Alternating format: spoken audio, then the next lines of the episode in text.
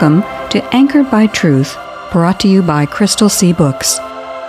In John 14:6, Jesus said, I am the way, the truth, and the life. Our goal is to encourage everyone to grow in the Christian faith by anchoring themselves to the secure truth found in the inspired, inerrant, and infallible Word of God. Christ is exactly like God who cannot be seen. He is the firstborn Son, superior to all creation.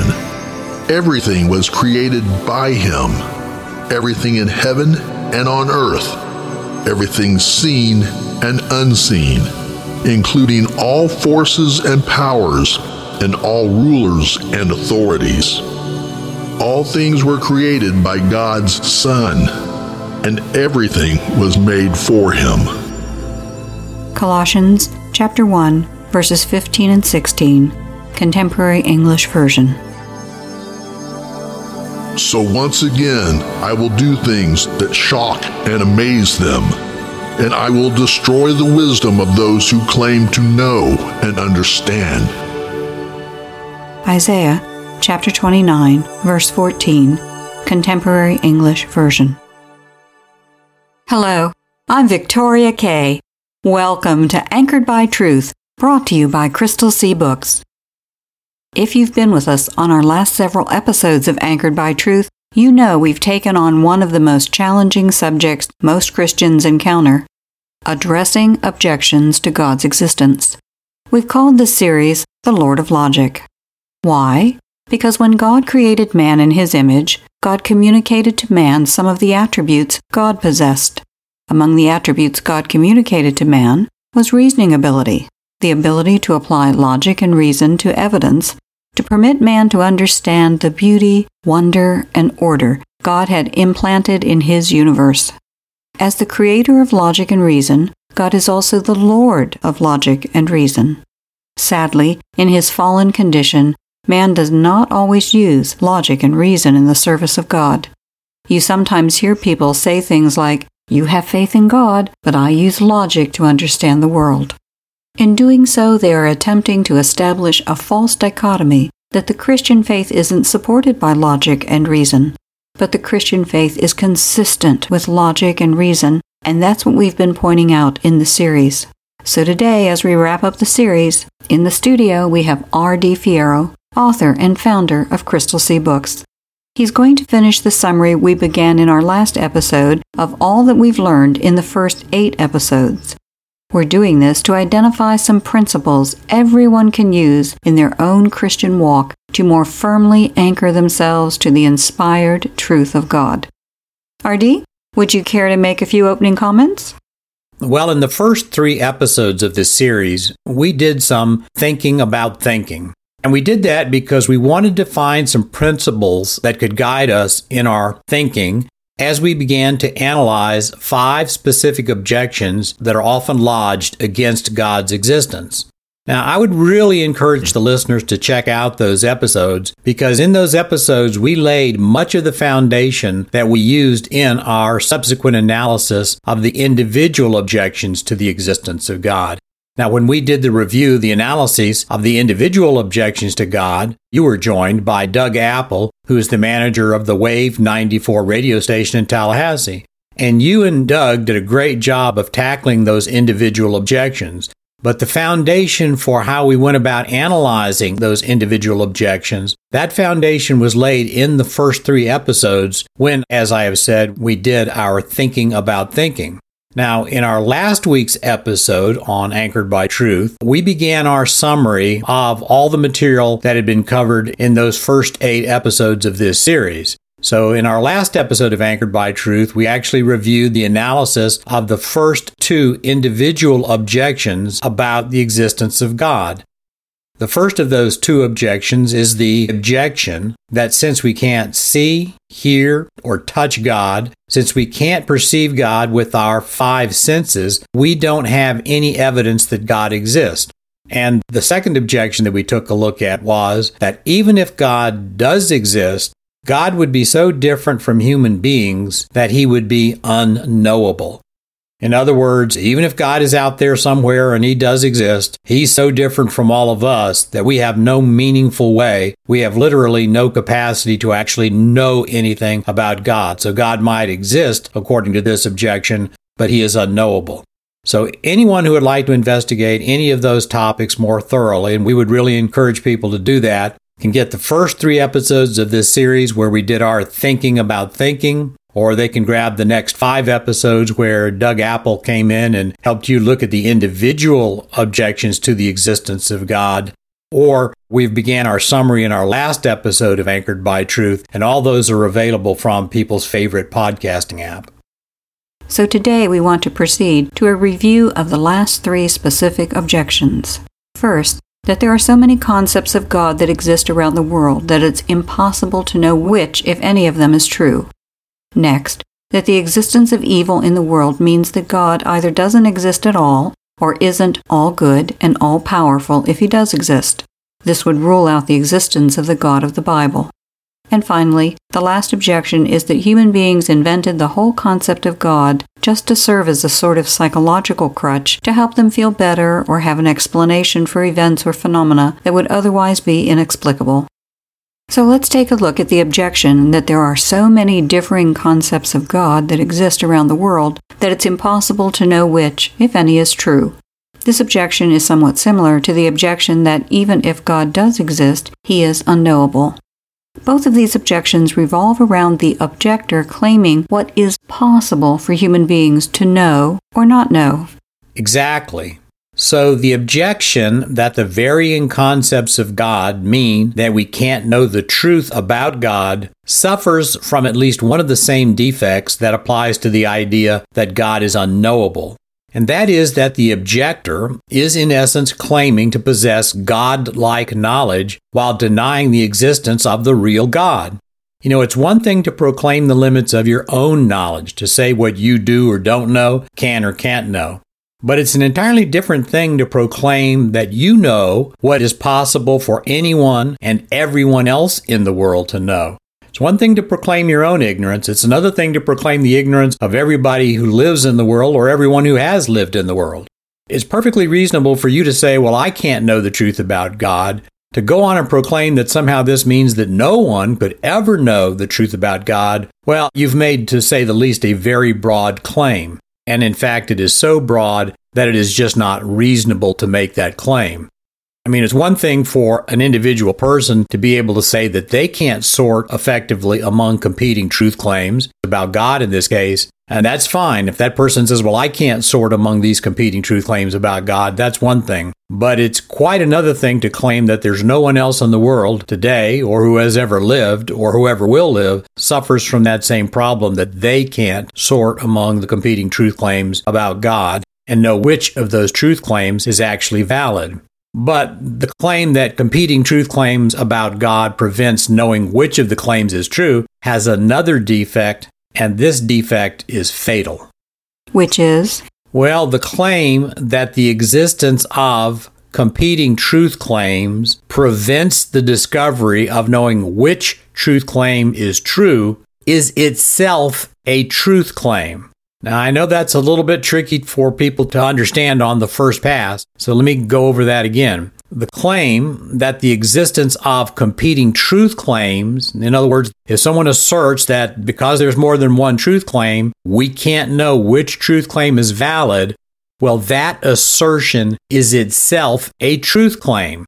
But there is at least one other truth claim that competes with that assertion, namely the opposite. The opposite of the claim would be that no matter how many concepts of God exist around the world, it is still possible to sort among the claims and determine which claim is valid. Exactly. So, if the existence of competing truth claims means that we cannot know which of those competing truth claims is valid, then we could never know that the first claim, the assertion that we're starting with, is true. This assertion has to surrender its own claim to validity because there is at least one other competing truth claim. So, if the assertion is that the existence of multiple competing truth claims means that we cannot know which of those assertions is valid, then the original assertion itself would lose all of its claims to validity. So, a reasonable person could ask, well, what is the point of making an assertion for which the truth of the assertion will always be in doubt? In other words, the objector, the person making the objection, is asking the other person, in this case the believer, to do exactly what they are unwilling to do.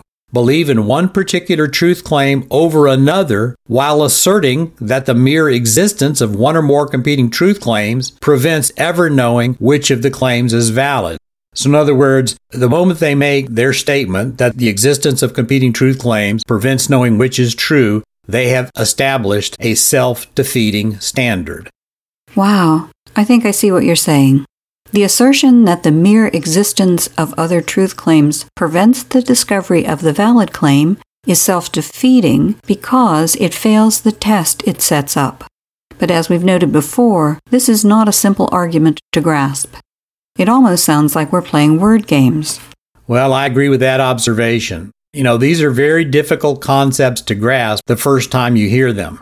It takes real concentration and, frankly, some meditation to think through all the implications that are involved in finding out that many of the assertions that we hear every day are false because they can't pass their own test. You know, there used to be a popular philosophy based on the idea that the only things we can know to be true are those that can be proved scientifically.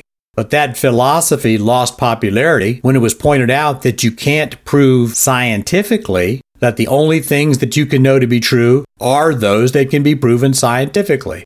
In other words, just like the claim that we've been talking about, the point of origin for that philosophy failed its own test. And it's actually amazing when you start thinking about many of the statements that you hear, either in philosophy or even in the popular press, it's actually amazing how often you run across ideas that don't pass the test that the very idea sets up. So, the fourth of the five objections we've tackled was the objection that the God of the Bible can't exist because of the existence of evil. In essence, this objection says that a good God wouldn't permit evil to exist, and an all powerful God would stop evil if he wanted to. Therefore, either God doesn't exist, or if he does, he's not all good and all powerful. This would, at a minimum, exclude the God of the Bible. Where does this objection begin to fail? Well, let's start by reminding everyone that all of the objections that we've been examining begin with a valid empirical observation. Now, in the case of the objection that the existence of evil means the God of the Bible doesn't exist, the empirical observation that starts this objection is very straightforward evil exists within the world. And Christians would readily acknowledge the validity of this observation. Christians readily acknowledge the existence of evil. So we don't differ with the objector on the starting point, but with the reasoning process that's applied afterwards. So let's see where the objector's reasoning process begins to fail. And we do that by thinking about what evil actually is. You're thinking that when we talk about evil, we're talking about an ethical and moral distinction between good and evil, or say right and wrong. What you are saying is that when people label an action or behavior as being evil, they don't simply mean the action or behavior is inconvenient or even obnoxious. They mean the action or behavior has transgressed an objective standard that distinguishes or separates the good from the evil. Right. So we are immediately confronted with the question about what makes one thing good and another thing evil. If there were no God, as the objector contends, then the universe would be an undirected composition of matter, energy, time, and space. In an undirected universe, ethical standards, ethical obligations, standards of oughtness, if you will, would be impossible inanimate matter and energy don't and can't establish moral or ethical standards. Only a lawgiver can establish a law.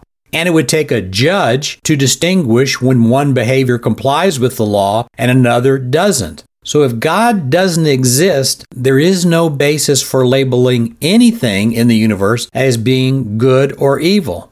So if God doesn't exist, then there is no point in making this objection in the first place, because there is no valid basis for saying that anyone can identify anything as being evil. C.S. Lewis famously wrote that the existence of evil prevented him from becoming a Christian for a long time. He couldn't understand how a good God would permit evil and all the pain that it causes to exist in the world. But he realized that in order for him to have any idea that some things were good and others evil, there had to be a source somewhere for how that distinction could be made. And of course, Lewis realized the only possible source for a real distinction would have to be a being that had the power of creating obligations that would be binding on his creatures. Lewis, C.S. Lewis, realized that far from the existence of evil being a challenge to God's existence, the ability of men to distinguish good from evil proved that not only God must exist, but that God must have communicated some of his attributes to man. Now, let's be real clear. None of this means that the existence of evil doesn't pose a challenge to the Christian faith. I don't believe there are many thinking Christians that have ever existed who haven't wondered as they gaze at the fallen world around them why God ever permitted the snake to enter the Garden of Eden. I know I have. As have I. And I certainly don't think that we have a full or complete answer to the question of why God ever permitted evil to enter his good creation. I think that question will likely always be a mystery on this side of heaven.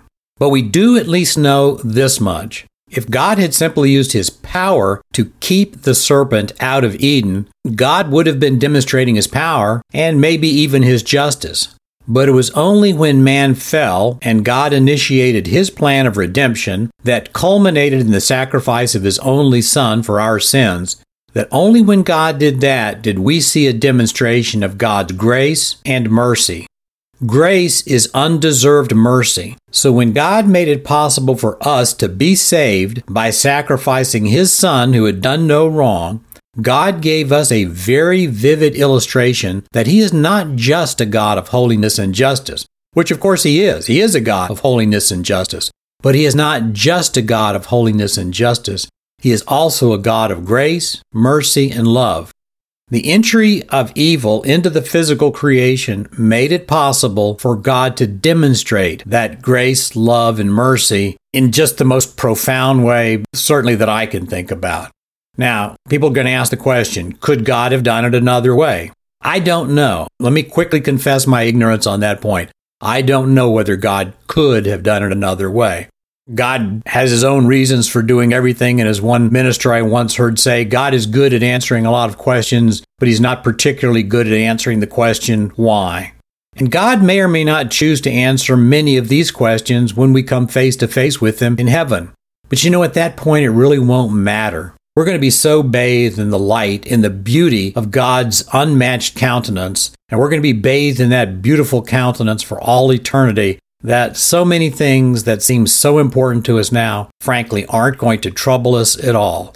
So I don't think that there is a perfect answer to the question of why God permitted evil to come into this world, but I can say for sure that when evil did enter this world, God was able to give us a very graphic demonstration that He is a God of grace, love, and mercy, and that we, those of us who know Christ as our Savior, we will be saved for all eternity because of that demonstration.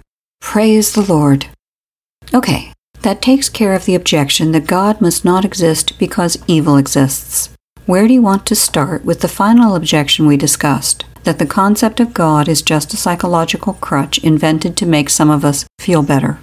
Well, first of all, let's point out that exactly the opposite charge can be leveled at anyone making the objection. That the only reason they don't want to believe in God is because they don't want to have to change their lives to conform to the standards of holy living that acknowledging God requires. So the psychological benefit argument cuts both ways. I mean, believing in God may make some people feel better, but not believing in God will make other people feel better. Well, then, what argument does help us know whether or how the objection breaks down? As you've noted, this objection begins with a valid empirical observation that for many of us, our belief in God is an amazing source of strength and comfort. Well, the psychological crutch objection fails on at least two key points. First, if God didn't exist, then the only alternative explanation for the existence of life is what is often termed the general theory of evolution the belief that all life arose from inanimate particles. But if all life is the result of the random collision of inanimate particles, this includes human life. And as we discussed in the second episode in this series, this belief creates an inescapable dilemma. Now, we encapsulated this dilemma in what we called the Sarfati-Fierro maxim. The Sarfati-Fierro maxim goes like this All denials that intelligence was necessary for the formation of life proceed from an unintelligent point of origin. Let me repeat that one more time. All denials that intelligence was necessary for the formation of life proceed from an unintelligent point of origin. So when you state the problem that way, you immediately begin to see that there is an insuperable difficulty with the whole notion that life had an unintelligent point of origin. Well, let's unpack that thought for a bit. The Sarfati-Fierro maxim is saying that if someone denies that intelligence was involved in the creation of life, then anyone making that denial would have to admit their denial has a foundation that is unintelligent.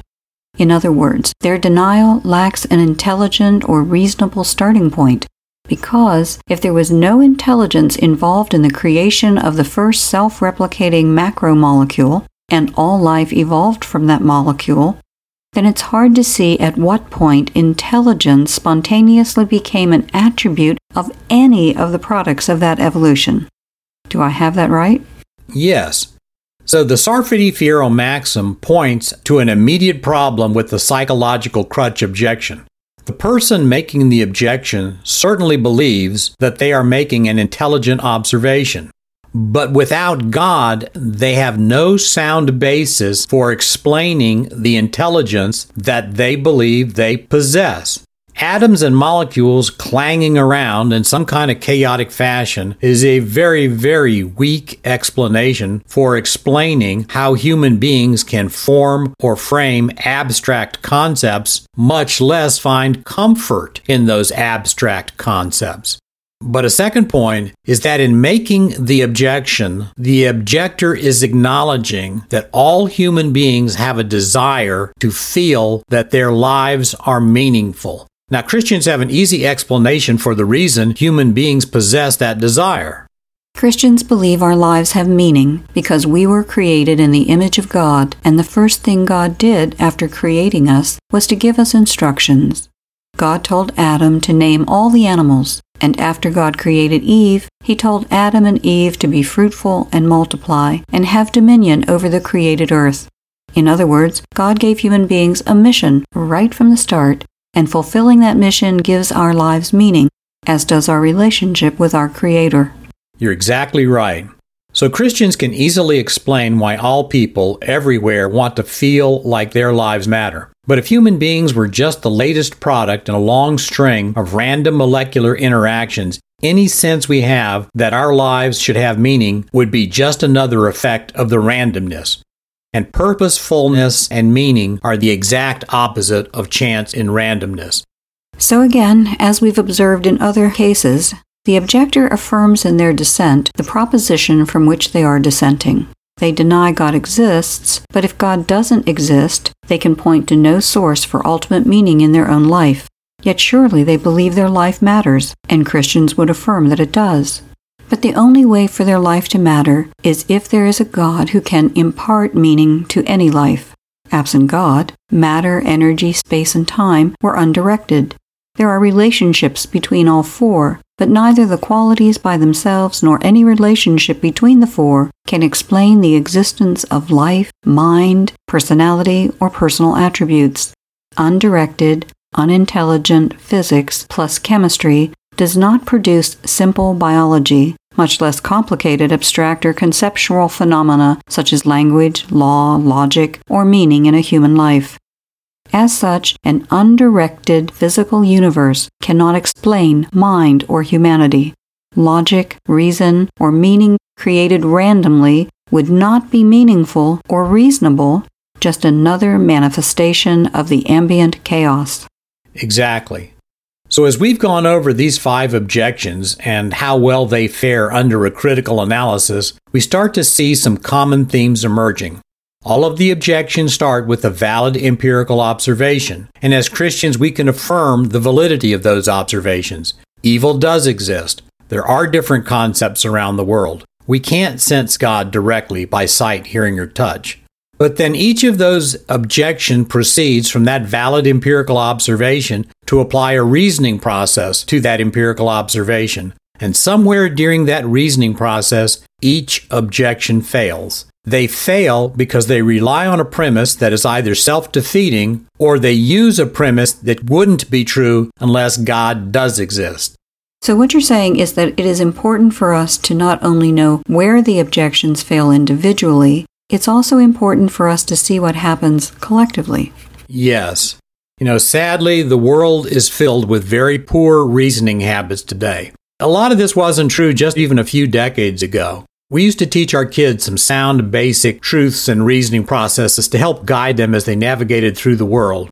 We had a lot of those old timey sayings that commemorated those very straightforward truths do unto others as you would have them do unto you was just a shorthand way of saying that we have to treat others with kindness and respect because that's the way we want to be treated. What sauce for the goose is sauce for the gander was just a quick way of saying that when we're judging situations, we must use fair and equitable standards. Now, of course, all of these straightforward truths had their roots in the Bible, but we've gotten away from so many of those but unfortunately, those were the truths that enabled us to build strong families and strong communities. Well, in our next episode of Anchored by Truth, we're going to begin an entirely new series. We hope everyone will join us then as we continue to celebrate the God who has given us an unbreakable anchor to the truth to keep us secure against the crashing wave of the world. This sounds like a great time to go to the Lord in prayer. Today, let's listen to a prayer of adoration for our magnificent Creator. And let's remember always to pray regularly for our nation and communities. We have all endured some trying times recently, but the Bible tells us that greater is He that is in us than He that is in the world. The Bible assures that God hears and responds to the sincere prayers of His faithful children a prayer of praise for the Creator. Mighty and everlasting Father, you are a kind and merciful God.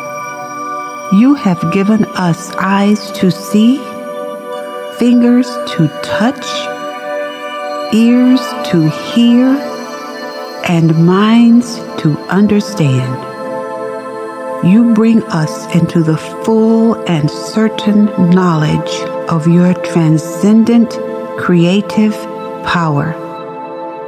When men gazed at the stars and sky, they could perceive the depth, but not measure the distance. Through your grace, man now has the ability to understand that your cosmos is more supremely complex and vast than ever could have been known before. What mortal mind can fathom magnificence? Praise be to you, Father of the galaxy, and praise to your Son, who created at your right hand. It is because of his descent that we will one day be lifted up. So we pray and give thanks in his name. Amen.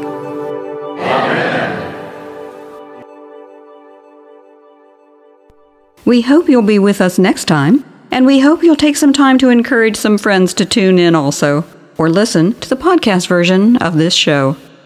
If you'd like to hear more, try out crystalseabooks.com where we're, we're not famous, but our boss is.